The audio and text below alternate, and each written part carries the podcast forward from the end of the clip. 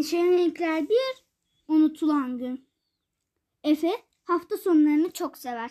Her hafta sonu babası Hikmet Bey ile kahvaltı için erkenden uyanırlar. Mutfakta portakal suyu sıkarlar ve kahvaltı hazırlarlar. Efe'nin annesi Elif Hanım da hafta sonu kahvaltısı için peynirli poğaça yapar. Bu hafta sonu cumartesi günü Hikmet Bey Efe'den önce uyandı. Oğluna haydi kalk Efe'cim bugün çok işimiz var dedi. Efe hemen yatağından kalktı. Banyoya gitti. Elini yüzünü yıkadı. Dişlerini köpürtü köpürdü fırçaladı. Tam mutfak koşacaktı ki Hikmet Bey seslendi. Efe, oğlum gel bir boyunu ölçeyim. Bakalım kaç santimetre büyümüşsün bu yıl. Efe hemen kapının yanına geldi. Dimdik durdu. Babası eline aldığı uzun bir cetvelle Efe'nin kafasının üstünden kapıya kırmızı bir kalemle işaret koydu. Sonra geçen yıl Efe'nin boyunu ölçtüğü işarete baktı ve sevinçle ''Aa Efe'cim geçen yıldan bu yana epey uzamışsın aferin sana'' dedi. Babacım yeşil pantolonun boyum uzadığı için olmuyor demek ki. Ben de pantolonum küçüldü diye üzülüyordum. Meğer ben ben uzamışım. Pantolonun boyu aynı kalmış. Gülüşerek babasıyla birlikte mutfağa doğru yürüdüler. Mutfakta Elif Hanım her zamanki lezzeti poğaçalarından yapıyordu. Eşi ve oğlunu görünce gülümseyerek günaydın dedi ve boyunuzu ölçtünüz mü diye sordu. Bu yıl bu, bu bayağı uzamışım anneciğim dedi Efe. Bu harika bir haber dedi, an- haber dedi annesi. Ardından Efe'ye poğaça tabağını verdi. Efe poğaça tabağını kahvaltı masasına yerleştirdi. Hikmet Bey bu sırada portakalları güzelce yıkılmıştı. Artık portakalların suyu sıkabilirlerdi. Hikmet Bey kestiği portakalları Efe'ye verdi. Efe tüm gücüyle portakal sıkacağın üstüne portakal döndürdü.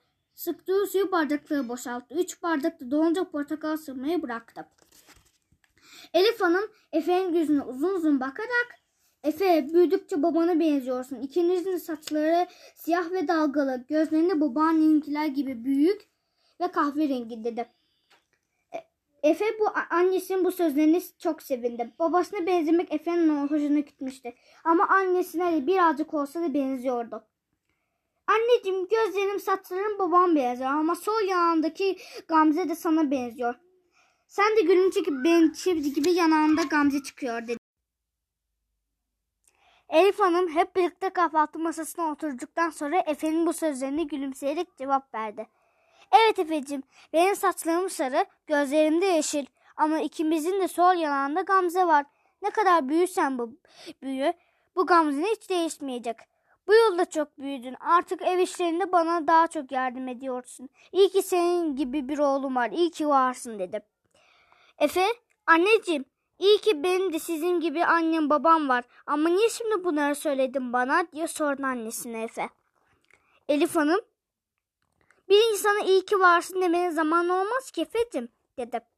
Efe, ama biz arkadaşlarımız sadece doğum gününde bu cümleyi kullanıyoruz diye konuştu. Hikmet Bey gülümseyerek Doğum günlerinde de söylenir tabii ama biz sana her gün iyi ki varsın diyebiliriz dedi. Haydi daha yapacak çok işimiz var. Kahvaltı masasını toplayalım hep birlikte sonra kuş yuvası yapacağız seninle. Efe kuş yuvası nasıl yapılacağını bilmiyordu. Hayatında ilk kez kuş yuvası yapacaktı. Bu yüzden kahvaltı masasını toplarken babası da merakla sordu. Babacım kuş yuvasını kuşlar kendileri yapmaz mı? Tabii oğlum ama Ekim ayındayız. Havalar soğumaya başladı. Kuşlar soğukta yemek bulamaz. Biz ahşaptan bir yuva yapacağız. Kuşlar soğukta içeri gelecek ve bizim koyduğumuz yemleri de yiyecek. Baba bu harika bir fikir diye heyecanlandı, heyecanla bağırdı Efe. Kahvaltından sonra Efe ve Hikmet Bey kuş yuvasını yapmaya başladılar. Hikmet Bey kuş yuvası için ayırdığı dört parça ahşabı masaya koydu. Efendim bu dört parça ahşabı birbirlerine yapıştırmadan önce birinin önüne kuşlar için kapı yapalım dedi. Kapı yapmak için kapı yapmak için testere kullanılacaktır. Testere kullanmak küçükler için tehlikeli olduğundan Hikmet Bey kapı kısmını kesiyor, Efe ise izliyordu. Kapı, kapı yapımı bitince birlikte parçaları yapıştırdılar.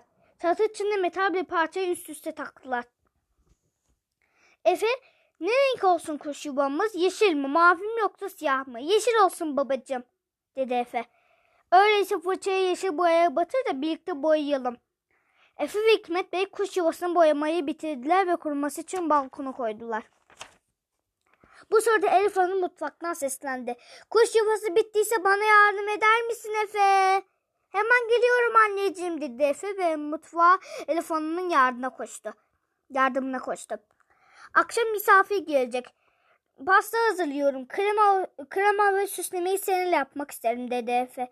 E, Elif Hanım. Elif Hanım krema için bir tencereye dört bardak süt, bir bardak şeker, yarım bardak un koydu. Efe de karıştırmaya başladı. Krema pişince pasta yapımına başladılar. Üç tane yuvarlak pasta keki vardı. Her kekin üzerine biraz krema, biraz da meyve koydular. Bir katı muz, diğer kata çilek koydular. En üst katta sadece krema vardı.